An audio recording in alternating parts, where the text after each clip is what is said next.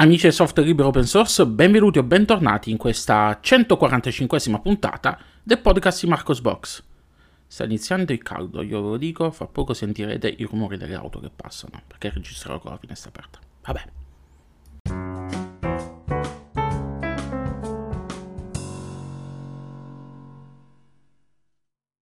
E rieccoci qui in questa nuova puntata del podcast di Marcos Box a commentare con voi le principali notizie dal mondo del software libero open source puntata che sarà molto breve questa perché in questi ultimi dieci giorni non c'è stata tanta, eh, tante notizie interessanti da postare sul blog, quindi um, troveremo, troveremo pochi, pochi, argomenti, però mm, argomenti interessanti sotto certi punti di vista. Come si dice, pochi ma buoni. E apriamo questa puntata con una nuova rubrica che ho inaugurato eh, che ho inaugurato sulle pagine di Marcos Box qualche giorno fa, chiamata Non recensioni. Che cos'è eh, questa rubrica Non recensioni? Come lascia presaggere il nome, è una rubrica di recensioni, ma non sono delle recensioni classiche, non sono quelle recensioni di quegli youtuber professionisti che fanno recensioni dove vi fanno fare delle inquadrature stratosferiche dei prodotti che sembrano uscite da un, un book fotografico di un fotografo professionista, dove vi inquadrano ogni granello di polvere e dove vi inquadrano anche addirittura in alcuni casi le molecole dei prodotti, perché se, non so se ci avete fatto caso tutte quelle inquadrature spaziali che fanno dei prodotti e poi iniziano a raccontare tutta la scheda tecnica in dettagli di quelli che manco il progettista secondo me sapeva di quei prodotti. Sono recensioni più alla buona. Eh, io ho fatto una battuta, l'ho chiamate uh, stile casalinga di Voghera, anche se mi è stato detto poi da un'amica che è una cosa molto, uh, molto sessista. E molto sessista, se, me, se, è stata percepita come sessista, me ne scuso. Giusto per farvi capire che sono delle recensioni uh, non dettagliate, non da, da professionista, ma sono delle recensioni fatte da uno che utilizza i prodotti e che vi dice le sensazioni a caldo. Quindi l'utente comune, anzi, parafrasando il partito dell'uomo qualunque, questa anzi, eh, chiamiamole così, le recensioni dell'uomo qualunque. Eh, non so se conoscete il partito dell'uomo qualunque fondato da un certo Giannini nel, nel dopoguerra. Mi chiamo Giannini di cognome, quindi è perfetta per me questa definizione. Che cosa ho recensito in questa prima puntata? Ho recensito una tastiera meccanica, la Drevo Tizona. L'ho acquistata su Amazon a un prezzo irrisorio, 19,99 eh, sfruttando poi anche un, la, la pro, cioè sfruttando il link affiliazione eh, Amazon che trovate di tutti i prodotti che trovate sul mio canale Telegram dedicato alle offerte, al quale vi invito a iscrivervi per supportare il blog. È una tastiera che mi è piaciuta, è una tastiera particolare perché si tratta di una tastiera compatta a 89 tasti, eh, quindi ha un ingombo più piccolo, ha comunque la presenza del tastierino numerico che io adoro e per me il tastierino numerico è essenziale sopra ogni tastiera, visto il tipo di lavoro che faccio, ed è una tastiera meccanica nel mio caso con degli eh, switch rossi. Ho preferito prendere gli switch rossi perché sono meno rumorosi dei switch blu della vecchia tastiera. Andate a vedere la recensione, la trovate su YouTube, la trovate su Marcosbox e trovate anche una piccola recensione scritta su, uh, sul blog e fatemi sapere che cosa ne pensate di questo prodotto e in generale di questa nuova rubrica.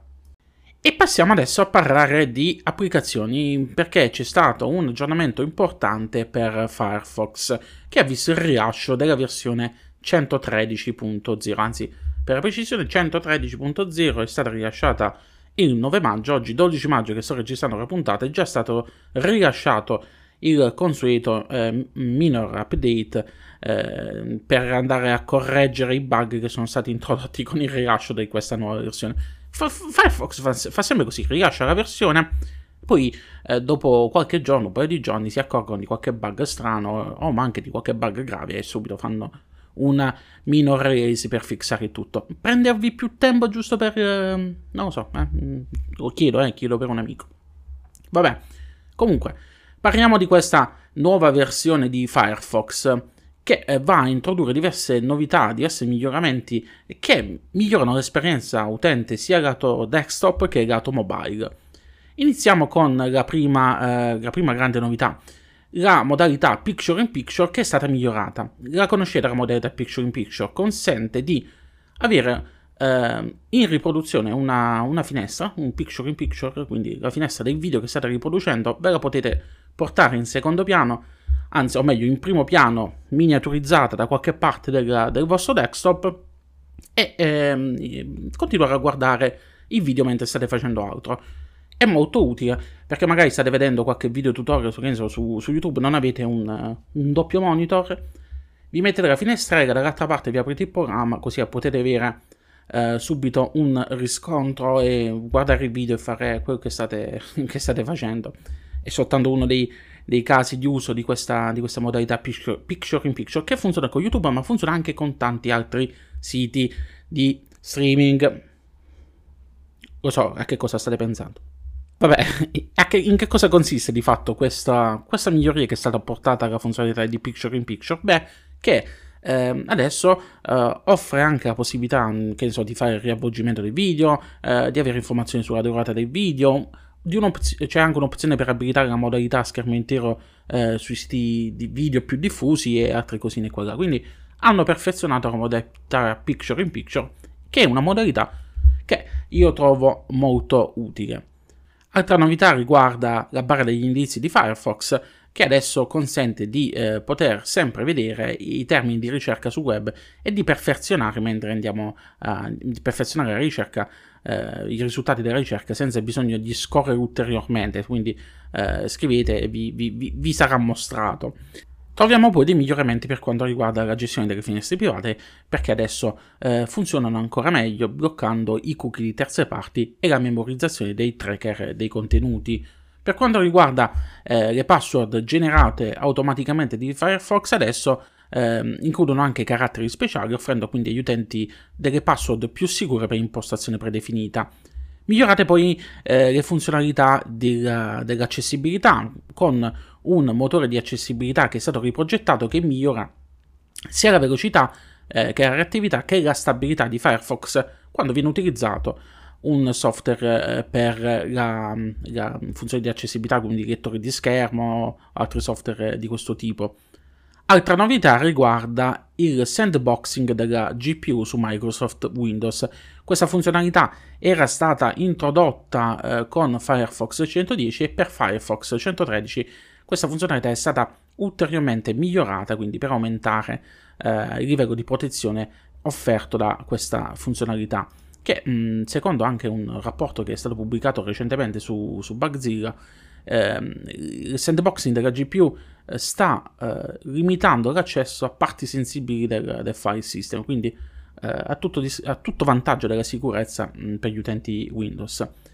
Sempre gli utenti Windows possono beneficiare poi di un'altra cosa di, un'altra, di una funzionalità, anzi, che era stata richiesta ben 13 anni fa ehm, e che adesso finalmente è stata soddisfatta grazie a un utente che ci ha messo le manine. Era, ed è la funzionalità di eh, trascinamento dei file direttamente da Microsoft Outlook. Quindi Firefox adesso supporta il trascinamento dei file direttamente da Microsoft Outlook. Quindi se siete utenti Windows e utilizzate Microsoft Outlook, avete finalmente questa funzionalità che era stata richiesta ben 13 anni fa e finalmente vi hanno deciso di accontentare. Troviamo poi eh, qualche cosina qua e là anche per quanto riguarda gli utenti macOS. Gli utenti macOS adesso possono accedere al sottomenu servizi direttamente dal menu contestuale di Firefox e eh, quando andiamo a importare i segnalibri da Safari, ma anche da un altro da browser basato su Chrome, quindi è una cosa che funziona sia con Safari che con Chrome, ehm, è possibile eh, importare anche le favicon dei segnalibri che servono per facilitare, diciamo così, meglio l'identificazione dei, dei nostri preferiti. Quindi tante piccole novità eh, per Firefox che faranno felici tutti quanti gli utenti che ancora credono nella resistenza. Restiamo a parlare di Firefox con una indiscrezione che è stata riportata dal sito internet The Information che eh, se dovesse rivelarsi veritiera eh, potrebbe cambiare un po' le carte in tavola per quanto riguarda gli utenti eh, di, di, di, Firefox e eh, se presa nel suo intero potrebbe anche spostare un po' eh, l'ago della bilancia ehm, per quanto riguarda eh, lo strapotere di, di, Google nel mondo della, della ricerca sul, sul web. Microsoft vuole che Firefox utilizzi Bing come motore di ricerca predefinito Come molti di voi ben sapranno, Google paga Mozilla per far sì che Firefox utilizzi eh, Google come motore di ricerca predefinito su Firefox. Lo fa da anni, lo fa principalmente per evitare noie con, con l'antitrust, eh, però questo è un win-win perché è un accordo che eh, riesce a portare un'enorme quantità di denaro nelle casse di Mozilla che fanno comodo e che eh, a parte quando vengono sperperate in progetti inutili da parte di Mozilla, sapete benissimo che nel corso degli anni hanno sprecato soldi per fesserie varie mm, e che poi si sono dovuti fare anche dei tagli per, per poter far quadrare i conti, vabbè questo è un altro discorso, dicevo, eh, porta, porta, nelle casse di Mozilla notevoli quantità di denaro che contribuiscono a portare avanti lo sviluppo di Firefox. L'ultimo accordo stretto tra Google e Mozilla risale al 2020 era un accordo con durata triennale, quindi scade nel 2023, scade quest'anno, si stima che ha portato nelle casse della società tra i 400 e i 450 milioni di dollari l'anno, quindi tanta tanta roba.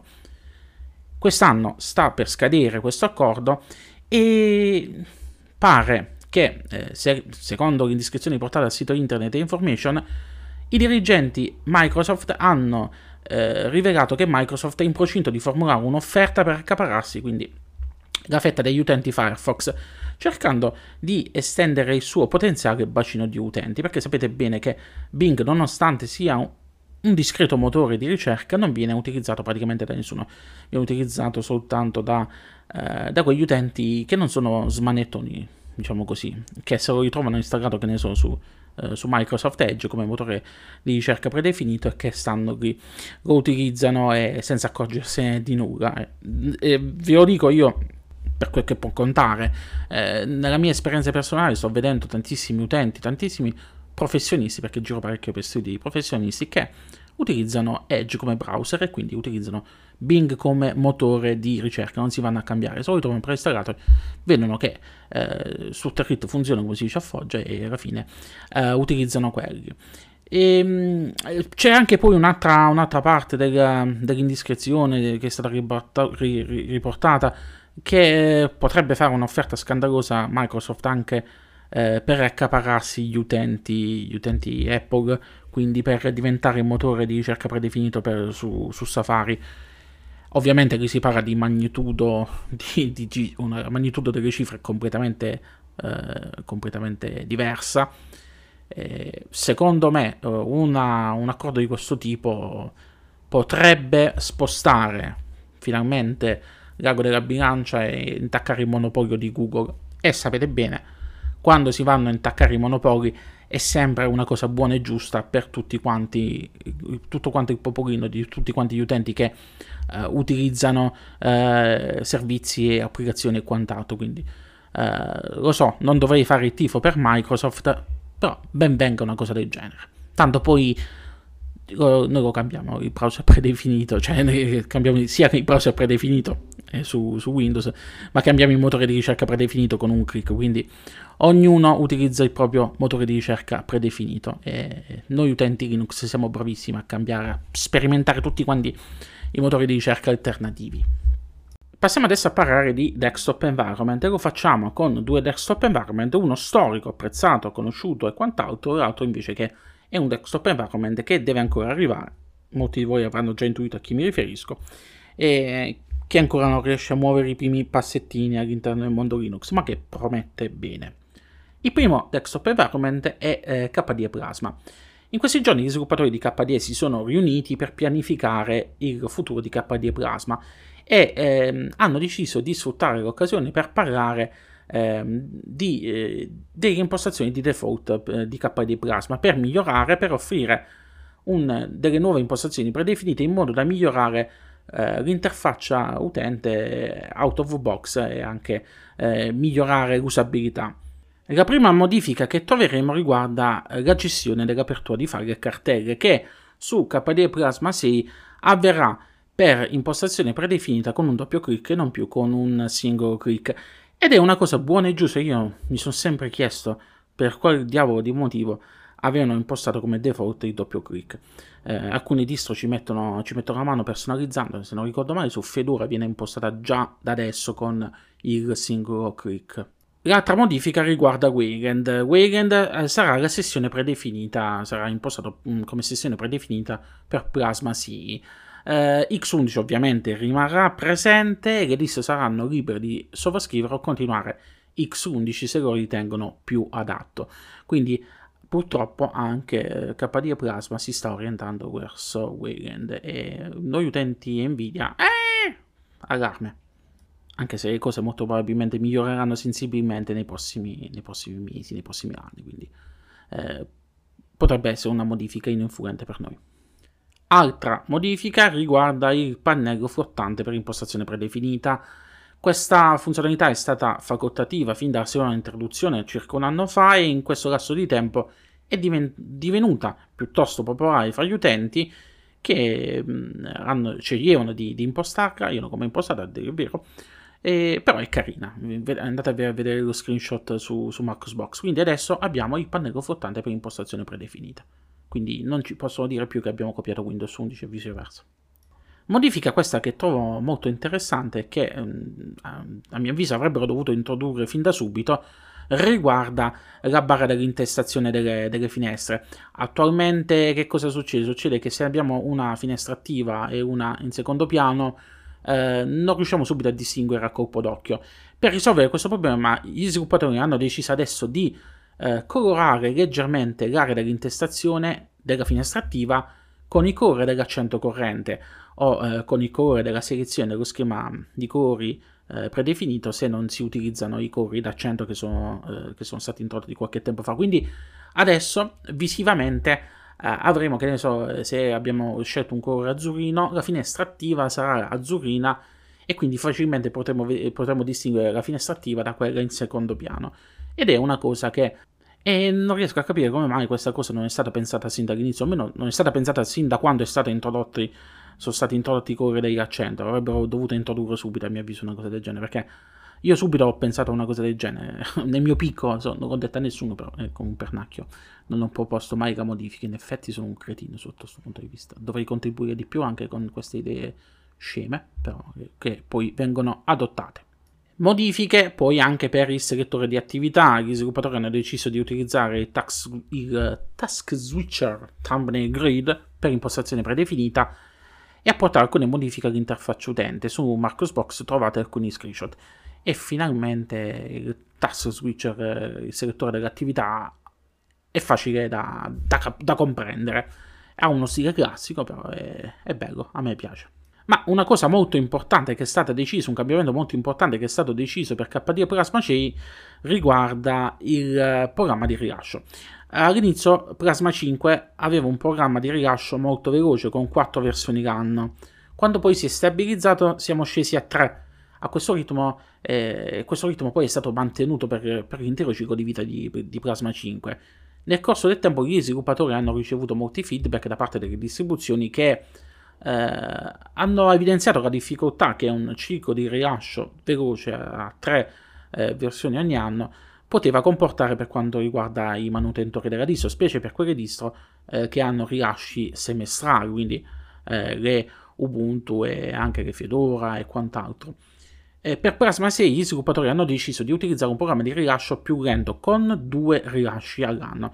Eh, questo ovviamente non appena eh, gli sviluppatori riterranno che eh, Plasma 6 sia abbastanza stabile, quindi eh, all'inizio magari ci potranno essere qualche, eh, qualche versione in più durante l'anno, anzi ci saranno sicuramente versioni in più durante l'anno, ma poi si stabilizzerà a due versioni ogni anno.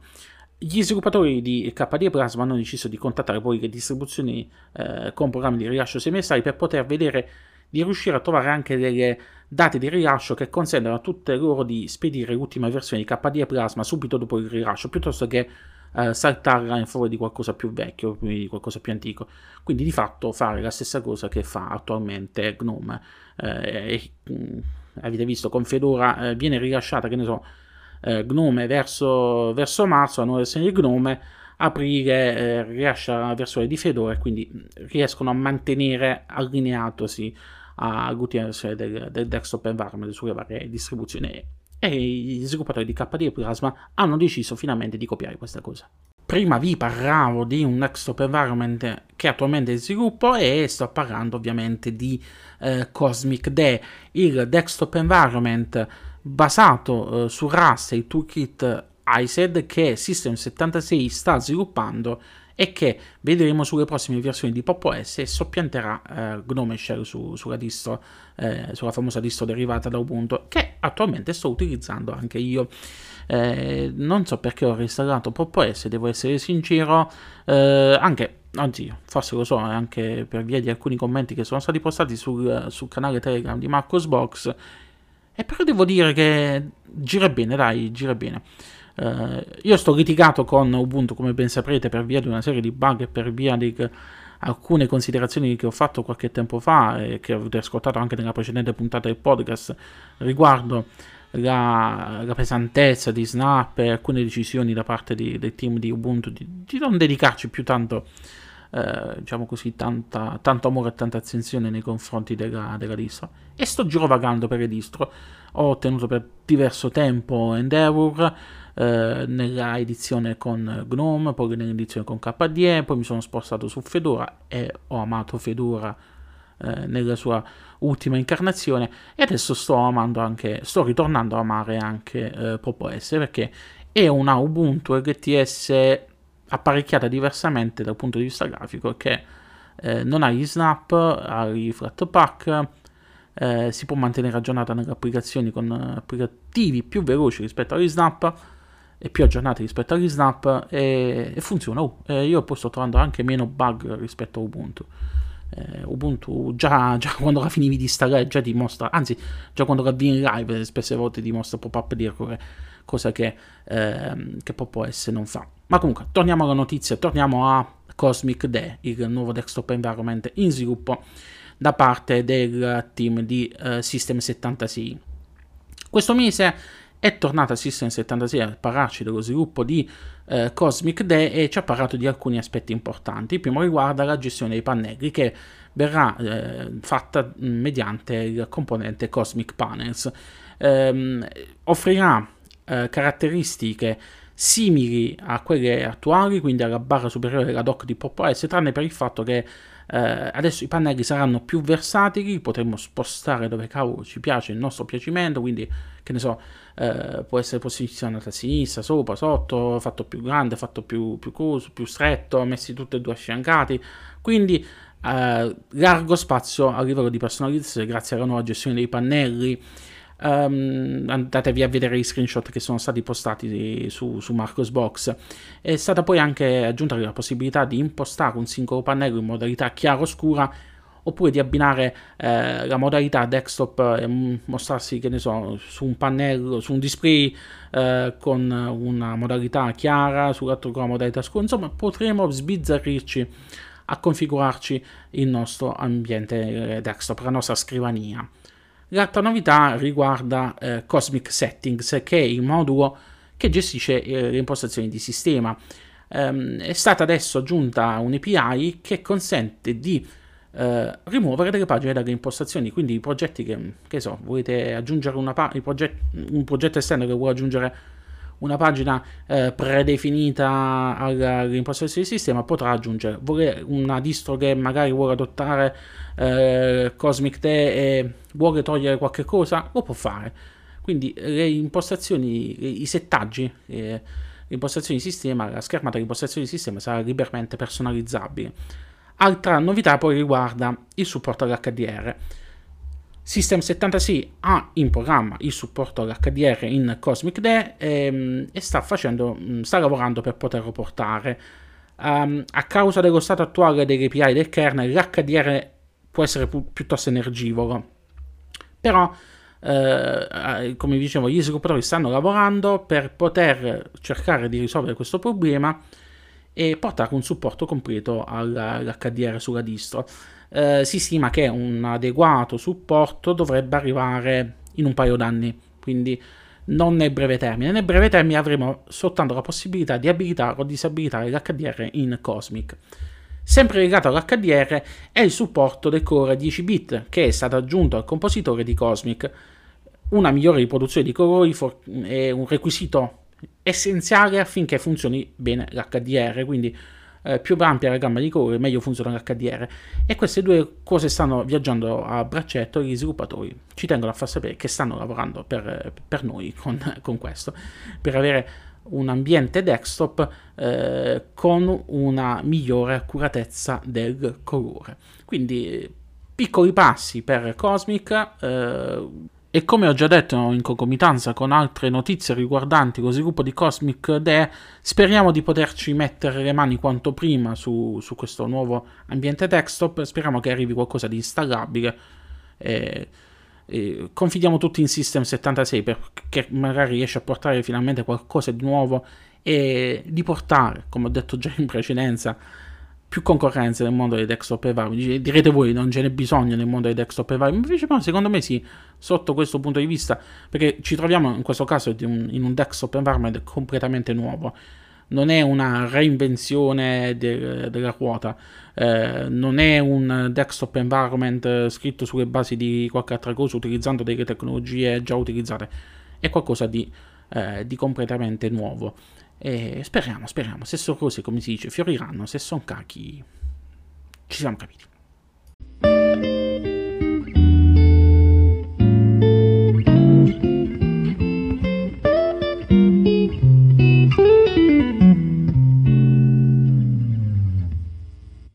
Ebbene, con questa ultima notizia si conclude qui questa 145esima puntata del podcast di Marcos Box. Come sempre vi invito a scrivervi numerosi e a seguirmi sulle pagine social, quindi Facebook, Twitter, YouTube, LinkedIn con il mio profilo privato, eh, su Mastodon eh, dove sono attivo con un account. Eh, vi invito poi soprattutto a iscrivervi a Telegram dove trovate un canale dedicato alle notizie, eh, quindi che potete utilizzare a modi feed reader. Trovate poi il, la community collegata al canale Telegram dove potete discutere di tutto e eh, trovate infine un canale dedicato alle offerte Amazon che potete utilizzare per supportare il blog. E eh, se volete comunque supportare il blog potete anche farlo mediante l'acquisto di una VPN utilizzando i miei codici referral che trovate indicati su, sull'articolo dedicato su Marcosbox. Trovate un bannerino sulla destra e mh, mm, avete codici referral per, eh, per Surfshark, per NordVPN e per Address VPN che sapete fanno parte tutte della stessa famiglia. Quindi andatevi, se avete necessità di una VPN trovate un articolo che vi spiega quali sono le differenze tra questi tre servizi e trovate i tre link referral che potete utilizzare per supportare il blog. Lunga vita e prosperità a tutti quanti, ci riascoltiamo prossimamente con una nuova puntata del podcast di Marcos Box. Ciao ciao!